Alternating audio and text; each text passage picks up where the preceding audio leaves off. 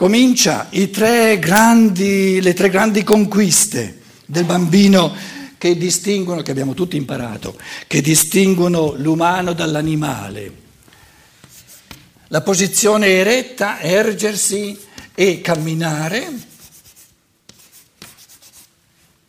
La seconda, il parlare, il linguaggio, parla, linguaggio. La terza, il pensare.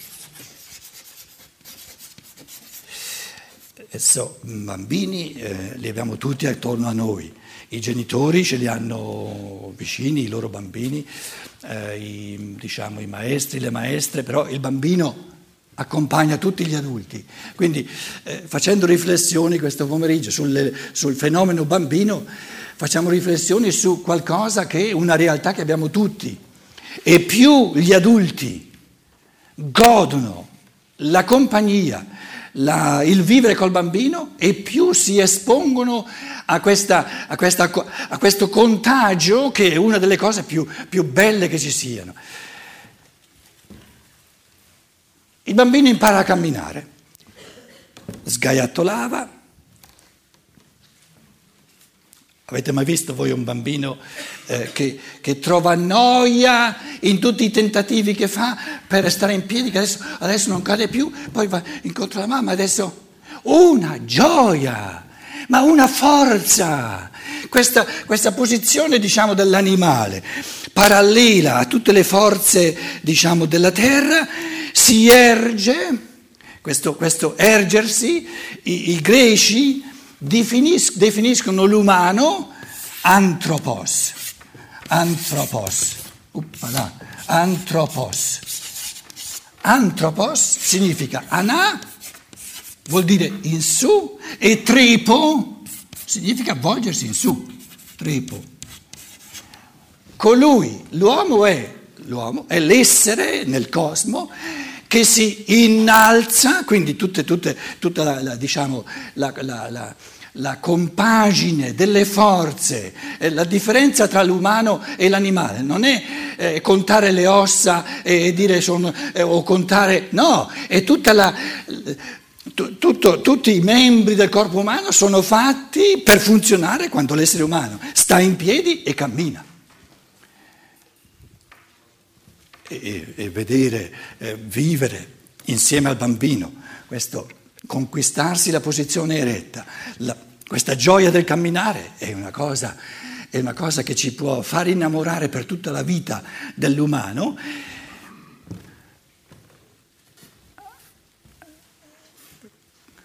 Qual è la gioia, l'incanto, la magia dietro, sovraconscia del bambino, soltanto nella misura in cui io mi ergo in piedi e so camminare, divento capace di percezioni, gli animali non hanno percezioni, sono lì così. Che cosa percepiscono? Nulla. Alzarsi significa volgere lo sguardo dappertutto e andare là dove... Ah, Ah, quello mi interessa, vado là. Quindi in questo mistero del, del, della posizione eretta e del camminare c'è il mistero della percezione. Percep- oh, le, le, le percezioni di due esseri umani sono del tutto diverse. Quindi nei frammenti di percezione c'è il mistero dell'individualità assoluta e i passi che due persone, che non ci sono, è impensabile che due persone possano fare gli stessi passi.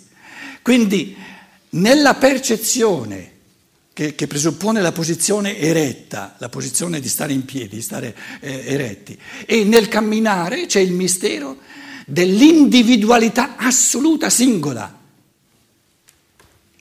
Il polo opposto, il mondo dei pensieri, adesso prendiamo la, la polarità 1 e 3, il pensare è l'elemento che ci accomuna tutti, l'elemento universale. I concetti delle cose, pensare sull'onda del linguaggio, eh, la, la, betulla, la, la, la, vacca, eccetera, eccetera, sull'onda del linguaggio il bambino comincia a pensare e i concetti sono universali. I, gli scolastici medievali i concetti li chiamavano universalia, universalia, anteres, nella mente divina, universalia in rebus, dentro alle cose, quindi il concetto di rosa è nella mente del creatore della rosa, ante res.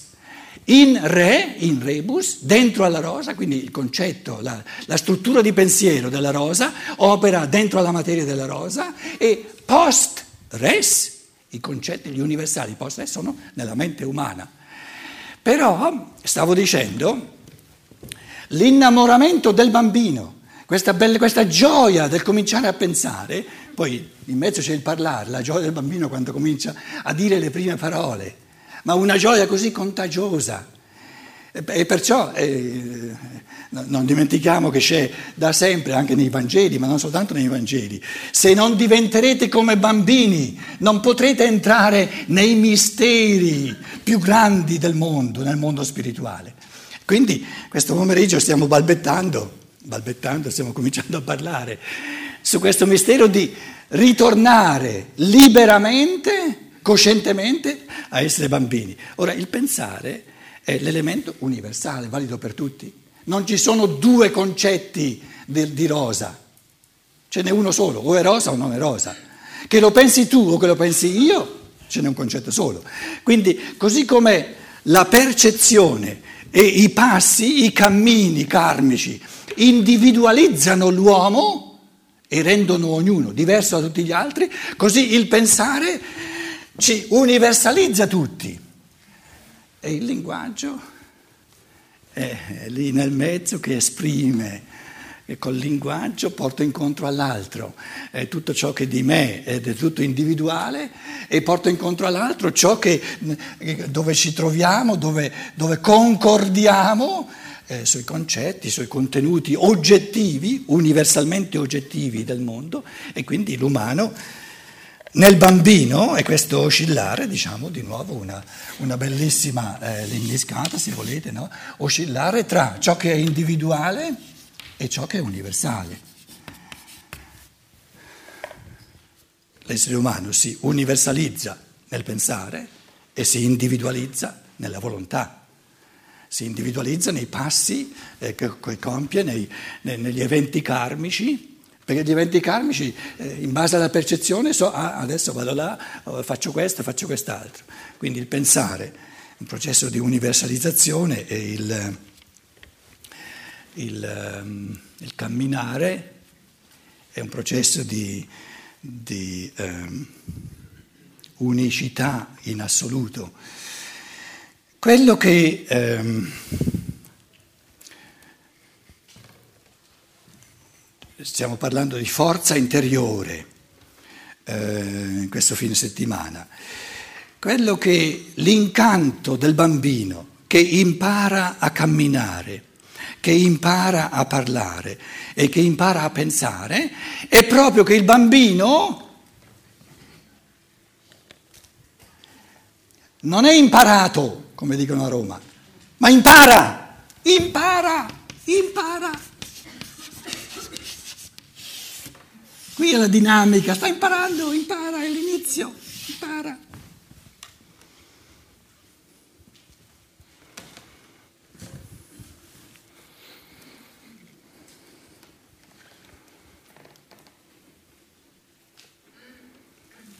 Noi abbiamo già imparato?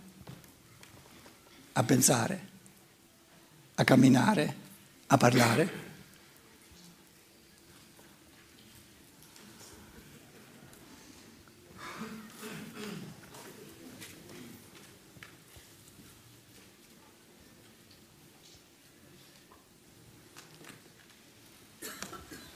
Arriva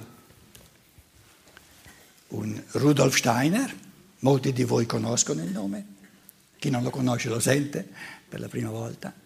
È capitato anche a me, nel, nel bel mezzo del cammino di nostra vita ho incontrato per la prima volta questo nome, Rudolf Steiner, mai visto, mai, mai sentito prima.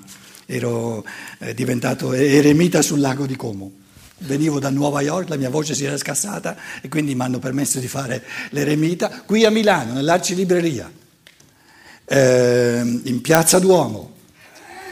Eh, di fronte, dall'altra parte della facciata del Duomo, c'era a quei tempi, andiamo indietro di 35 anni, eh, 36, c'era un, un, un archetto, una specie di, di, di, di corridoio, insomma, e c'era un'arci-libreria. Io avevo già sentito, avevo letto un, uno o due volumi di Scaligero, avevo già la pulce nell'orecchio di questo, di questo, eh, di questo eh, Rudolf Steiner. Ero in cerca di Rudolf Steiner. Ve lo racconto perché sono qui a Milano, non l'ho mai, non l'ho mai raccontato. Allora, faccia, eh, Piazza Duomo, di, dall'altra parte della facciata c'era un'arcilibreria, vado dentro, io andavo sempre, le chiese non le visitavo più di tanto perché avevo il naso, ero stufo di chiese, però le librerie le visitavo. Vado dentro in questa arcilibreria, dietro la facciata del Duomo, 200 metri quello che è. Entro dentro, la prima cosa un metro, a un metro di distanza dalla porta c'erano due scaffali con tutti i libri di Rudolf Steiner. Io ho fatto, eccolo qua! Erano i tempi delle brigate rosse. La, gente che era in libreria pensava che, ha pensato che fossero arrivate le brigate rosse in, libre, in libreria. Non c'avevo soldi, la prima cosa che ho comprato, sono tornato e c'erano delle suorine a cui facevo delle conferenze con la voce scassata mi sono fatto dare un po' di soldi senza dire che andavo a comprare Steiner, altrimenti i soldi non me li avrebbero dati. E la prima cosa che ho comprato era la filosofia della libertà e conferenze sul Vangelo di Giovanni, di Rudolf Steiner. La filosofia della libertà, io sono sincero e lo dico, io dicevo ma io questi pensieri li ho sempre pensati. E le conferenze su, proprio come se mi fossero le conferenze sul Vangelo di Giovanni, dicevo, oh, ma io pensavo di aver fatto un po' di teologia, ma questo qui cosa sta tirando fuori? E lì è partito. Nel giro di due o tre giorni, un orcano per me era un... Ho capito che tutta, fino a 35 anni io non avevo fatto altro che prepararmi per questo tipo di... Cos'è allora? Ma io mi sono detto, ma tu, ma tu non hai, non hai ancora neanche imparato a pensare. Allora, l'incantesimo di questa scienza dello spirito, io vi, vi, parlo di cose che ho vissuto, sono tutto felice, tutto contento, ma sono contento di dirvele, no? È che Steiner in tante conferenze dice, se l'adulto riuscisse a capire che di fronte alle conquiste ancora più grandi del pensiero, è un bambino, deve ancora imparare a pensare, ha imparato a pensare sul mondo materiale, c'è tutto un mondo spirituale molto più complesso, molto più bello, molto più accattivante, però tu di fronte a questa grande pensata sei un bambino, sei un bambino proprio, devi cominciare, devi fare come bambino, cominciare a pensare. E io, cominciando a leggere Steiner, vi dico sinceramente, mi sono sentito così piccolo, così piccolo, così... Ho detto, eh sì, eh, se non diventi come un bambino non puoi entrare in questi e sono, sono, sono 36-37 anni e la cosa diventa sempre peggio e sono tutto felice. Allora Steiner dice se l'adulto, il problema è che l'adulto si ritiene imparato, dicono a Roma, pensa che eh, quello che mamma natura ti dà, noi cresciamo, il bambino cresce, no, diventa un adulto, addirittura se poi va all'università, eh, non ne parliamo più, eh? Te adesso gli vai a dire, ma guarda che tutto diciamo, il gradino intellettuale di pensiero, il gradino morale dei passi che fai, eh, te l'ha dato la natura. Hai la possibilità, la natura umana è passibile di un salto qualitativo, tu sei adulto, se tu, eh, Steiner la chiama in tedesco intellettuelle eh, Bescheidenheit, umiltà, modestia intellettuale, se tu ti metti in testa che sei ancora all'inizio, puoi fare un salto qualitativo di coscienza, di pensiero, tale e quale come dal bambino all'adulto. Adesso io vi chiedo, il salto dal bambino all'adulto è un salto mortale. Noi come adulti siamo delle biblioteche ambulanti rispetto al bambino. Immagino, noi quello che, quello che è un, la, la, l'innamoramento del bambino rispetto al maestro, questa, questa, questo adorare l'autorità del maestro, è che il bambino dice, ma questi adulti, ma, ma, ma come fanno ad avere in testa tutte queste cose? Tutte, ma capiscono tantissime cose. Gli adulti fanno, fanno, eh, pianificano una, una, una vacanza, Il bambino è capace di pianificare una vacanza? No, è troppo complessa. E si chiede come fanno gli adulti ad avere tutto in testa, già, la testa loro è già all'inizio. Voglio, voglio anch'io diventare adulto, voglio anch'io diventare adulto.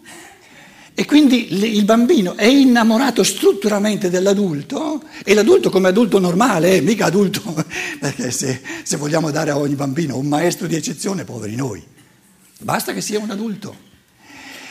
Per essere, per, per, per, far innamorare il bambino di, di ciò che è, diciamo, la pulce nell'orecchio, che la scienza, cosiddetta scienza dello spirito, eh, che poi eh, chiamatela come volete, eh, il concetto è questo, caro adulto, tu hai la possibilità, ogni essere umano ha la possibilità di considerarsi come adulto, di vedersi come bambino, è possibile. Se tu lavori su te stesso, però quello non te lo dà la natura, lo, lo devi fare tu liberamente, di far fare alla tua coscienza, alla, a, a tutto il tuo essere, al tuo pensare, un salto altrettanto mortale di qualità, così come, come, come c'è un salto di qualità dalla coscienza del bambino che non capisce nulla, scusate, alla coscienza dell'adulto.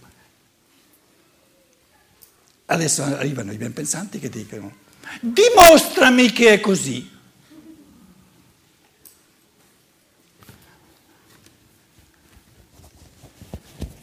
Io non ve lo dimostro, ve lo mostro.